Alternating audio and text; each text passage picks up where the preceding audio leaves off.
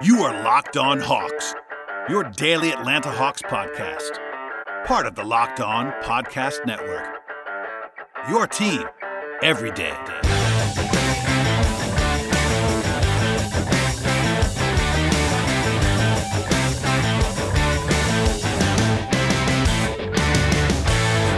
Hello, friends. Welcome to episode 918 of the Locked On Hawks podcast. I am your host, Brad Rowland, coming to you on a Wednesday into Thursday. And thank you, as always, for joining us on the podcast. Today's show will break down what became a 132 to 128 home loss for the Hawks in overtime this evening at the hands of the Brooklyn Nets a tough game, but also an entertaining one, a well played one for the most part. And uh, hopefully, if you are a Hawks fan, potentially a playoff preview because the Nets are a good team. That was a competitive environment and a lot of fun to sort of take in the back and forth until the end. of course, Hawks fans did not, did not love the end result, which I understand, but a good game to break down here. So, coming into the night, the Hawks were six point home underdogs in this game. A lot of that was the back to back that they were on. I know no travel for the Hawks at this time around, but Brooklyn had the day off yesterday, so that gives them an advantage. Also, the Hawks still had injury questions coming into the day. Gallinari ended up playing after being listed as probable, as did Capela, as did Reddish, who came back from a couple of absences recently. But Rajon Rondo did not play in this game, and the Hawks used only nine guys as a result of that. Still, you know, competitive throughout, and we'll talk about the rotation and all of that as we dive in here. Um, at the at the outset, it was kind of an interesting game, and the fact that there were no real leads. In fact, the largest lead of the night was seven points on either side. So it was it was a true back and forth game in a way that most games are not. You know, most times you'll have a double, double digit lead somewhere. It'll be a back and forth uh, with bigger runs, but this game was hotly contested the entire way, and that was the case from the outset. In fact, the Hawks led five nothing that was one of their largest leads of the night, which is uh, pretty amusing. The Hawks led by led by as many as seven points, but uh, there were 21 lead changes and 15 ties. So that tells you all you need to know about the closely contested atmosphere of this one. But coming out of the gate, the Hawks did a pretty good job early on. Uh, I thought it was interesting to note the primary defensive assignments in this game. The Hawks started out with DeAndre Hunter on Kyrie Irving, Trae Young on Joe Harris, Kevin Huerter had to guard James Harden, which is a tough ask for him, obviously and then John Collins on Kevin Durant with the starters, with Clint Capela facing off against DeAndre Jordan. We'll come back to Capela later on, of course. Um, there was a good couple of mismatch attacks by the Hawks in the early going. They got DeAndre Hunter ISO'd on Kyrie Irving a couple times. That was successful. It was 11 11 at the first time out. That was very fitting as well. Um, they brought in Reddish for Capela as the first sub. Then they went to, uh, he, he sort of guarded Durant as his primary assignment in this game. Then they had Collins playing the five at that point, guarding DeAndre Jordan. They had Solomon Hill come in after that. And the Nets went a lot to the Jeff Green at center lineup, which is uh, a talking point later on as well. But that prompted some minutes with Gallinari at center. There was some tinkering going on as there should have been. You know, the Nets are really tough to defend as a broad general rule because obviously they have the three primary guys. But then you throw in lineups where you're playing five shooters. You have those three guys. You have Joe Harris, who's an elite shooter, and then he fell out of this game. But um, you have Jeff Green, and then they went to Bruce Brown, and they, they kind of attack you going small. In fact, they only really play one big, and that's Jordan at this point. And he was pretty limited in this game. So, you know, the entire fourth quarter, basically, the entire overtime period, they were playing small, and that makes life difficult on a team like the Hawks that's trying to play big a lot of the time. Um, the rest of the first quarter was again pretty back and forth. The Hawks shot nine of 23 in the first quarter of this game. They had eight free throw attempts, one turnover, and four offensive rebounds, and they were able to sort of buoy their offense despite the poor shooting. Um, Reddish was, I think, the story of the night offensively in a lot of ways for Atlanta. He had a good, um, a good start to this game, which was important because he had been struggling so much in the recent days. He had a good kickout pass that was rewarded with an open corner three that he made. He came out pretty playing playing with, with, a, with a lot of confidence, I would say. And then also he had a good mid range pull up late in the quarter, a couple of offensive rebounds, drew a foul on the final offensive possession of the period, got a deflection on Kyrie Irving, just kind of made a lot of things happen in the first, and that seemed to give him confidence throughout the game. Atlanta led by one at the end of the first quarter. Um, to the second quarter, Reddish got, got started, uh, I would say, well, again in that period. He beat the shot clock on a deep three to open the second quarter, and then had a left handed layup soon after that. He had 12 points in the first eight minutes that he played on four of six shooting. That was a nice thing to see for Atlanta. Uh, there was the James Harden explosion moments after that. He had 12 points, no, sorry, 11 points in two minutes and 12 seconds to give Brooklyn a five point lead. So sort of a trademark explosion there from Harden. That got that got Young and Hunter back off the bench after their once uh, their one rest of the first half. And there was an 8 0 run by the Hawks, their biggest of the night, to take, take the lead at 47 43. That involved threes by John Collins and DeAndre Hunter, and then a nice drive and finish by, by Reddish. Then a timeout from the Nets. I thought rim protection wise, um, especially in the first half, Hawks played great around the rim with Collins and Capela, um, really rejecting a lot of uh, attempts. And was not necessarily blocking them all, but just kind of contesting and doing a good job being vertical against the Nets trying to attack. Out of a timeout, they actually exploded the run out to 10-0 because Hunter scored right away after that. That was a you know again their biggest run of the night offensively. A minute later, there was a nice split of a double team by Hunter for a bucket. Then he got to the line. He had a really nice stretch at the end of the first uh, at the end of the first half. Um, the Hawks did uh, sort of tie the game and stayed there at the end of the half, 55-55. That was kind of fitting.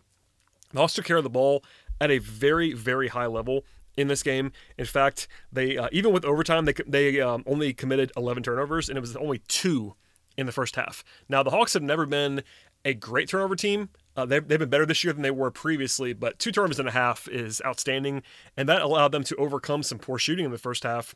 They got to the line as well 15 times. That was a good theme throughout the game of the Hawks generating free throws, and they got they got, they got to the line 28 times. That's very solid as well. But Trae Young was two of 12 in the first half. In fact, the backcourt overall, Trae Young and Kevin Huerter was two of 16 at the half, and they were tied with the Nets. Again, a lot of that is free throws and not turning the ball over all that. But they, they, they did a good job with without Trae having it going offensively. I thought Trae actually played pretty well, other than just not the shots not going in in this game. But before halftime, he had 15 for Hunter, 14 for Reddish, 12 points, five rebounds for John Collins, and that that short rotation allowed them to do a couple different things throughout the game. Um, before we get to the second half, uh, which includes overtime and all kinds of uh, play-by-play kinds of stuff down the stretch, a word from our sponsors on the podcast, and the first of which is BetOnline.ag. The NFL season is coming to a close in the near future, but the biggest game of all is still to come. And with that in mind, there's only one place that has you covered, one place that we trust, and that place is betonline.ag. You can sign up today for a free account at betonline.ag and use the promo code LOCKED ON for 50% welcome bonus with the site. If you listen to this show, you will undoubtedly know that the NBA is now in full swing. On top of that, basketball fans may also be interested in jam packed college basketball slates virtually every night of the week. And from there, the matchup for all the marbles in the NFL is now set. And there are other sports also worthy of your attention from hockey to soccer to MMA, and baseball is coming soon. If none of that gets you going, there's a full menu of offerings from BetOnline on any sport you can think of. And BetOnline also has a huge menu of player props as well as live wagering options, future bets, alternate lines, and much, much more. Do not sit on the sidelines anymore. Instead, get in on the action. Don't forget to use the promo code Locked On to receive a 50% welcome bonus with your first deposit. One more time, that is promo code Locked On for a 50% welcome bonus with BetOnline.ag. BetOnline, your online sportsbook experts. All right, we'll dive in now to the second half, which of course it got very interesting down the stretch. The Hawks did start the second half very well with a seven to one run that included five points by Trae Young and an assist to account for all seven of the points. And then Huerter made his first shot of the night briefly after that with a, uh, a three early in the third quarter. I thought defensively both guys competed in the backcourt. Uh, Young and Huerter, obviously the two weakest defenders that the Hawks use on a regular basis in the backcourt, and those guys did okay, I think, in this game. It's obviously a difficult matchup for anyone, but they kind of held their ground. Uh, Trae got picked on a little bit, especially in the fourth quarter and overtime, but they they give good effort, I thought, defensively. Both of those guys at various points in the game. Um, they actually went back to the same rotation in the third quarter. It was close the entire way in the third, really. There was a jump shot from Gallinari that gave the Hawks a six point lead, and it kind of kind of stayed right there with the bench coming in. They played pretty slowly with Trae Young off the court in this game, which I actually would advise the Hawks without Trae are not as talented as the lineups that the Nets had um, at most of this points in, in the game because they're, they're able to play at least one at their stars at all times. And kind of just playing slow, grinding it out was probably a good idea when Trae left the game. But um, the Hawks actually led by a four point margin at the end of the third quarter. And, you know, that's pretty solid position to be in after forcing a miss three by, by Joe Harris. We're not gonna, I'm not going to do the entire play by play of the fourth because I have I actually have it all written down with copious notes, but it, will get very long because the uh, overtime period. At any rate, they started out with the fourth quarter with the starting lineup, except for with Gallinari in for Capela, and he hit a three right out of the gate to put the Hawks up by seven. Again, that was their largest lead of the night at 90 to 83 early in the fourth. There was a, uh, a, a coach's challenge by Lloyd Pierce on uh, it was actually called a block by Trae Young in real time. The call stood. I think it was probably always going to stand. I think it probably was a charge, but they were never going to overturn it. it. wasn't clear enough. I do. I don't. I don't mind Lloyd using a challenge to uh, sort of praise Trae Young's effort a little bit defensively and uh, you know sort of get the back of his guy. I know Hawks fans always want to call for Lloyd not backing up the players. That's a good example of a star getting um, that challenge. Like you know that's been talked about with LeBron at times. Like he'll kind of dictate challenges with the Lakers. I'm not sure if Trae asked for it, but Lloyd kind of immediately called for the challenge. I think that was a reasonable decision. It didn't work, but I didn't have a huge problem with it. Um, there was a big run though coming from the Nets, a 9-0 run to go up by two after trailing by seven. The offense kind of stalled for the Hawks at that point in time. It was still Young and Huerter kind of struggling to get their shots going. After that, though, the drought kind of broke for both Young and Huerter. Young had a three, and then a really nice pass by John Collins to Gallinari for a dunk to get them going. Brooklyn's offense had it going. Uh, James Harden hit a three to go up by four with eight minutes to go. They came back with Capela and Reddish for this little uh, mid stretch of the fourth quarter and actually played very well in that run. A nice ATO play by Pierce out of the timeout to get a dunk. Uh, that was a really nice draw, uh, sort of design play that the Hawks used and executed very well. Then Reddish got a layup. Huerter hit a three on the, on the next two possessions to put the Hawks back in front. They got another stop, and then Reddish missed, but they got, they got, they got a putback from Capela to go up 104 to 101. The Nets finally scored there, but there was some back and forth. Um, we'll fast forward a little bit here. Um, there was a nice play by DeAndre Hunter going right through KD actually for a runner off the glass to go up by three with 3:23 to go. At that point in time, there was a timeout. I'll play the audio for you now, actually, to set the stage a little bit here. So the Hawks up by three, uh, Hawks, Hawks up 111 to 108 with 3:23 to go. Um, this is actually part of a different answer, so gonna play the entire thing for you. But you'll hear Lloyd Pierce talk about the fact that Clint Capela got fatigued. Uh, second time back to back, of course, he, he had the injury and all that. So um, I'll just play the audio for you, then we'll sort of dive back in uh, with the lineup decisions and all of that. So here's Lloyd Pierce. Thought our guys were tremendous. I, I didn't I didn't see fatigue. Uh, you know, Clint got tired late in that fourth quarter. We had a great run with him out there, and uh, he was really fatigued because he's defending nothing but a small lineup. And uh, you know, we were able to bring John back, but I thought our guys have been tremendous with their effort and their energy. And uh, a back to back, I yeah, I didn't really think about that. I don't think any of those guys thought about it tonight. So that's the first mention of Capela having some fatigue, and people were asking um, why Capela. This is a big topic of conversation, at least on Twitter and my mentions and other places. Is why Capela was not playing at the end of the fourth and into overtime. First of all, I do understand that question because Clint Capela is playing very well. He's a good player, etc. But so I want to play that audio for you first. Then, following that, I actually asked Lloyd a follow up to that question that you just heard, that response, specifically why he went with the lineup that he went with at the end of the game with John Collins at center. So here is what he said to my question. Uh, Clint was tired when we subbed him out, and we brought John. John was out for a stretch, and we had our four smalls. And and uh, when Clint Clint got fatigued, we were running. We made a nice run. I think they took the lead. We made a nice run with the group.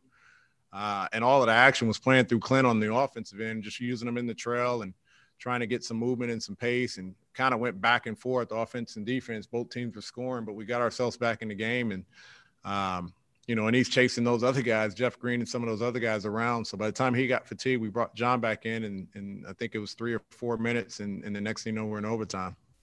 I'm going to pledge now to not do five full minutes on this, so I'll just start and get it out of the way now.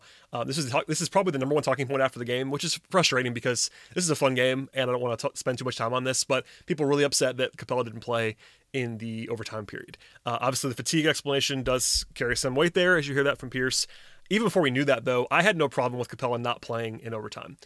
I will also say if they had gone to Capela, I wouldn't have had a problem with that either. But it is very easy to see why the Hawks did what they did here. Brooklyn, in particular, plays five out at the end of games, especially with the way that Jeff Green was playing, who was playing very well in this game. And no, you're not building lineups to defend Jeff Green, but the Nets had five guys on the court who were all good shooters. And that is not a good matchup for Collins and Capela. Yes, you could have blitzed them on the interior potentially, but that's kind of harder to do with the way that, you know, overtime, crunch time is kind of played. And also in general, teams don't really sub in overtime. Um, you know, it happens occasionally, but most of the time it's like on a foul out or something like that. Most teams are just kind of playing small, and Brooklyn's going to play small all the time, and they're going to make you do what they do. And Capela, yes, he can play defense on the perimeter to be sure for a center, but you don't want Clint Capela having to guard someone like Jeff Green or someone like Bruce Brown or someone like that on the perimeter, or even Kevin Durant. They, they, they certainly would have targeted him the way they, they were targeting Trae Young at times.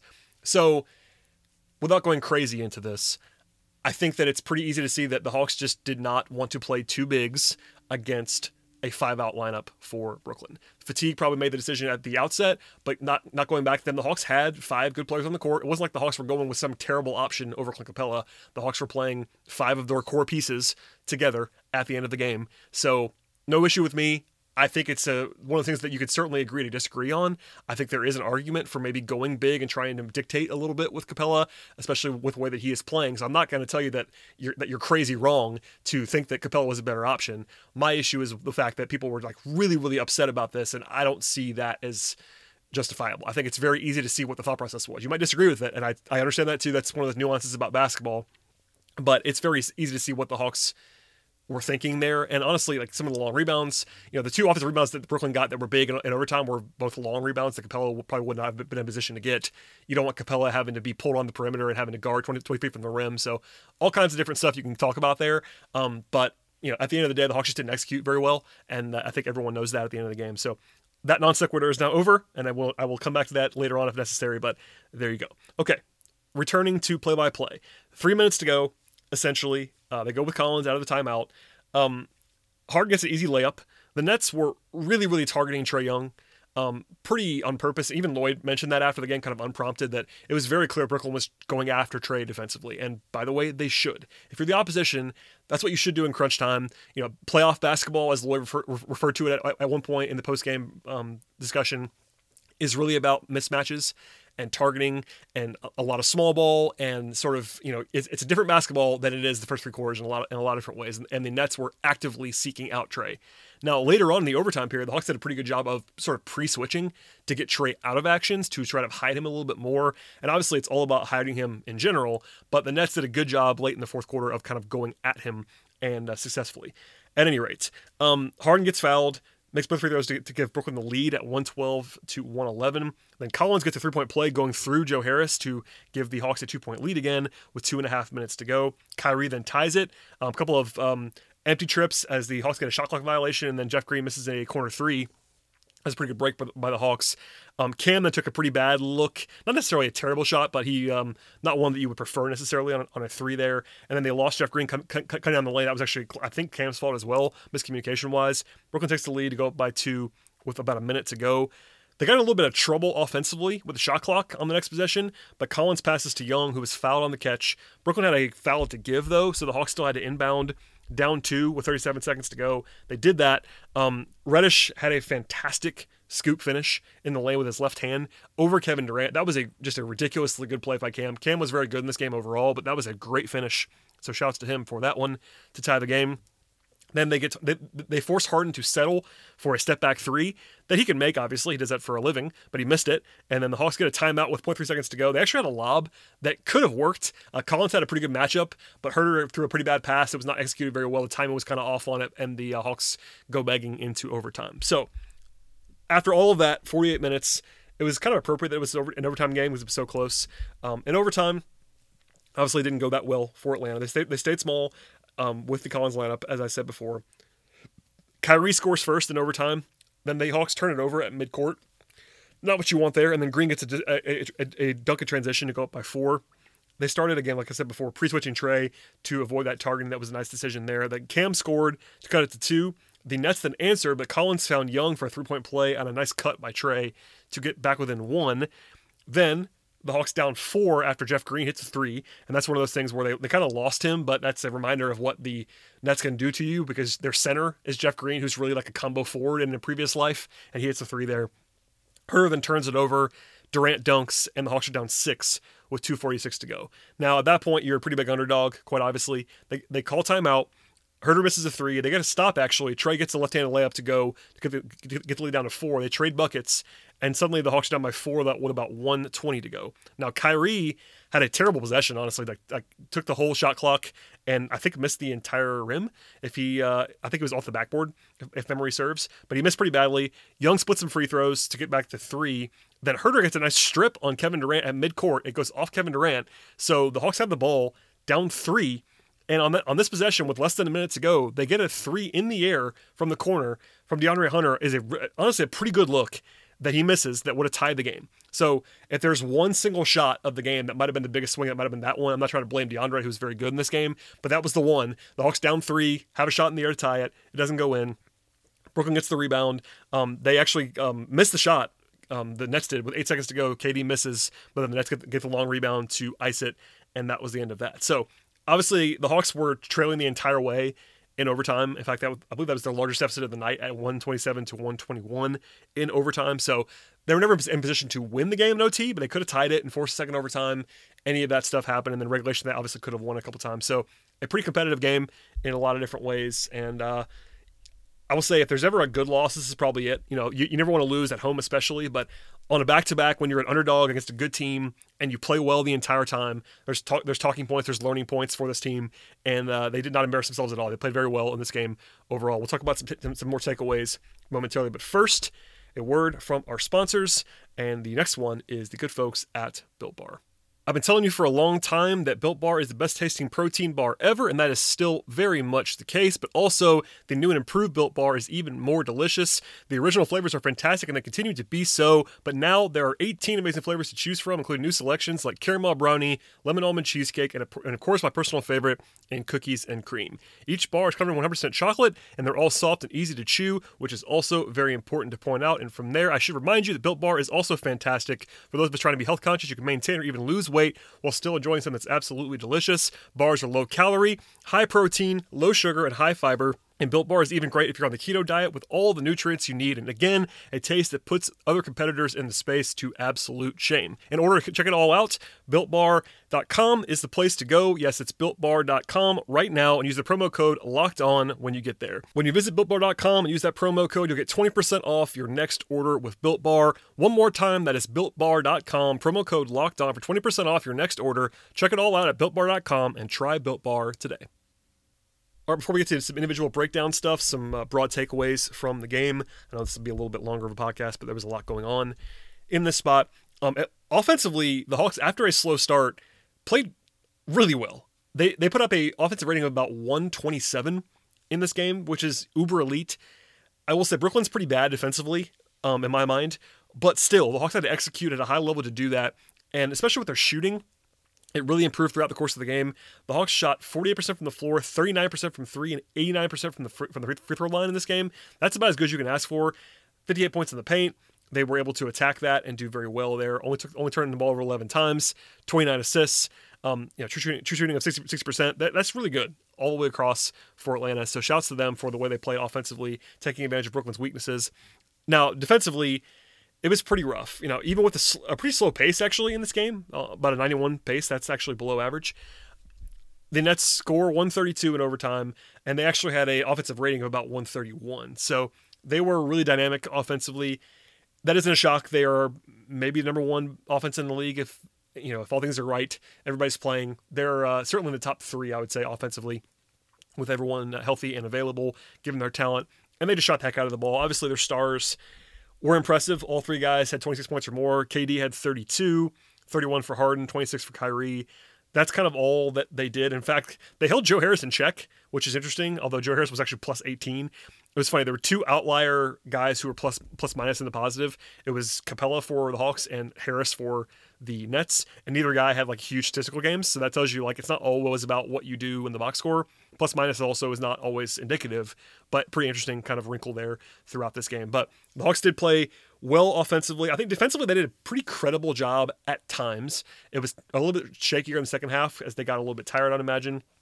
But honestly, played well overall, and the Nets are just really good. So, to the individual individual breakdowns, as we often do on the podcast. Nine players appeared for Atlanta. I will say at the outset, no Okongwu, no Fernando, and no Tony Snell were the guys who were active and did not play. Again, I had no issue with Okongwu not playing.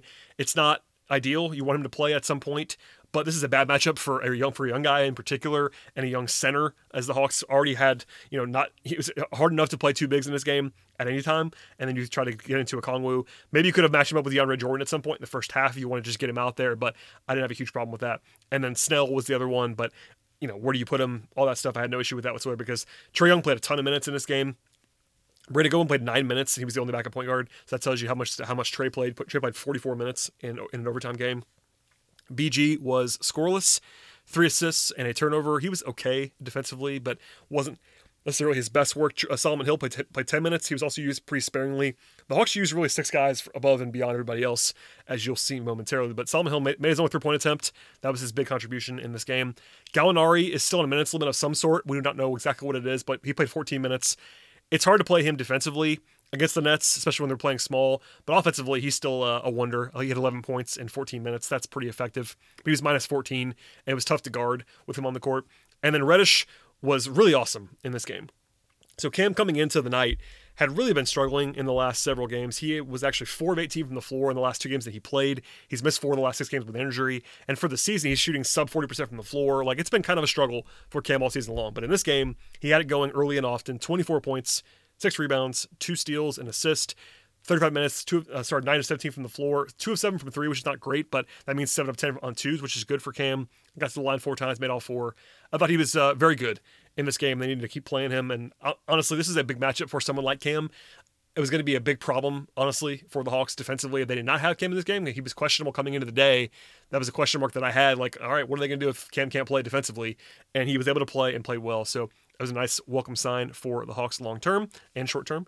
Uh, Kevin Huerter struggled in the first half, but had 11 points, played well after halftime, four assists, three rebounds. I thought he competed defensively. Not a good matchup for him necessarily. He's you know, asking him to guard James Harden is not exactly a positive for you, but he was competitive, at least defensively. Made a couple of plays, including the late strip on KD at midcourt. That was a nice play for Kevin. Um, John Collins, 21 points, eight rebounds in 39 minutes. A couple, of, a couple nice defensive plays. Had, had a block shot in this game, uh, minus 10, though, unfortunately for him. But 9 of 14 from the floor, 2 of 3 from 3. I thought he was pretty solid uh, defensively as well. I made a couple of nice verticality plays near the rim, and a nice, uh, I would say, a, an, at least an average or better game for John. Um, Clint Capela, nine points, 11 rebounds, two blocks. He was plus 19, but 4 of 10 from the floor. He wasn't as good tonight as he was in the last couple of games, that's for sure. But he still played well. It's a tough matchup for him, especially when when DeAndre left the game. I, I, I have to go back and look at it, but I think a lot of what a lot of the gains that Capela had were against Jordan, and he's a lot better than Jordan, which is good to see. But um, that's interesting sort of uh, conundrum as you get into uh, all the matchup stuff here. But I thought Clint, Clint played well overall. He wasn't quite as dominant as he was in the last few games, but that's not a shot at him. He is he's, that, that's a level that no one can maintain. So uh, still a solid, solid night for Clint Capela. And then the last two, DeAndre Hunter, 21 points, five rebounds, four assists, a steal, and two blocks in, again, 45 minutes for DeAndre Hunter. 7 to 12 from the floor, got to the line seven times, made six of them. He played very well. Um, you know, always steady, always solid. Couple of uh, really good uh, sort of attacks on mismatches. He's been more confident, showing off his strength and his versatility, and uh, just played very well yet again for DeAndre. And then Trae Young started out slow with his with his shot. Again, he was two of twelve at the break. Finished seven of twenty two, which is not ideal, but he was more efficient than that because he got to the line 12 times and also shot three from, from the three point range. So it was still 28 shooting possession for 28 points, which is not what you want, but it's not like completely underwater offensively. He also had 14 assists. The passing was on point as it often is with Trae, And then defensively, he competed. Again, it's not great, to have there's nowhere to, there's no there's nowhere to actually put him in this game to hide him in the way that there is a lot of matchups. They targeted him, but I thought the effort was pretty solid for Trae. He was competitive in this game uh, and made a couple of plays on the stretch, a couple of turnovers that you didn't want late late late late late late late in the game, but still a pretty competitive effort from Trae overall. So that's it for the game portion of the podcast. There is plenty more that I could get into between the uh, the lineups and uh, the crunch time stuff. I could have gone even deeper. I have more notes on the fourth quarter, but that's enough on this spot on, on this game. I think um, it's still an interesting spot for Atlanta overall. They get a split out of the back to back. Obviously, it was a bit of a gift that Clippers didn't have everybody on Tuesday, but the Nets did play everybody, and the Hawks were competitive and could have won the game. So I think overall the first two games this week have been a solid, solid like B effort, maybe B plus effort from the Hawks. That's pretty good. Um, to get the split there is all you needed. And then the schedule gets easier on Friday. The Hawks go to Washington for a 7 o'clock p.m. tip on Friday evening. Washington has been uh, walking wounded recently. They had a COVID issue that sidelined them for a while. They also have a bunch of injuries. So if that game happens is right now it's scheduled. Um, Washington's been really, really shorthanded in the recent past. So that could, that could be an advantage for Atlanta. The Hawks will be favored in that game if they have everybody available. So that's a winnable one to be sure on Friday. Um, last thing, this is very frivolous, but I'll add it here at the end of the podcast. All star voting begins on Thursday at noon. People are always intrigued by that. So if you want to vote for Trae Young, who'll get plenty of votes, I'm sure. Also a chance to vote for guys like Collins or Hunter and Capela if you want to. Um, three ways to do that: NBA.com, NBA app, or Twitter. That's all available if you'd like to vote for All Stars beginning on Thursday at noon Eastern. And podcast scheduling time. I am planning to do a podcast on Thursday evening. Um, hopefully with a guest that I have lined up. I, I never want to give that away unless, unless something sort of falls through. But that that should be fun if it comes if it comes together. I will have a podcast, I believe, Thursday evening, and then of course I'll be back after the, after the game on Friday. So please stay tuned. Please tell your friends. Hopefully, we, we can all have a, uh, a reasonable discourse together and disagree as friends and as uh, as Twitter folk about Lloyd Pierce or you know John Collins or Clint Capela or whatever you want to talk about. Um, I'm always open to follow. If you're a new listener, thank you for joining me on this very very long edition uh, of a game breakdown. But I can be found at BT Rowland on Twitter. You can follow the show at Locked On Hawks on Twitter. Again, it's a little thing, but I really really appreciate all of the subscriptions to the podcast via whichever platform that you choose to listen to podcasts. Also, we could use some five star ratings on Apple in particular, and some positive comments if you like if you like the show. Please tell a friend, and we'll see you all next time.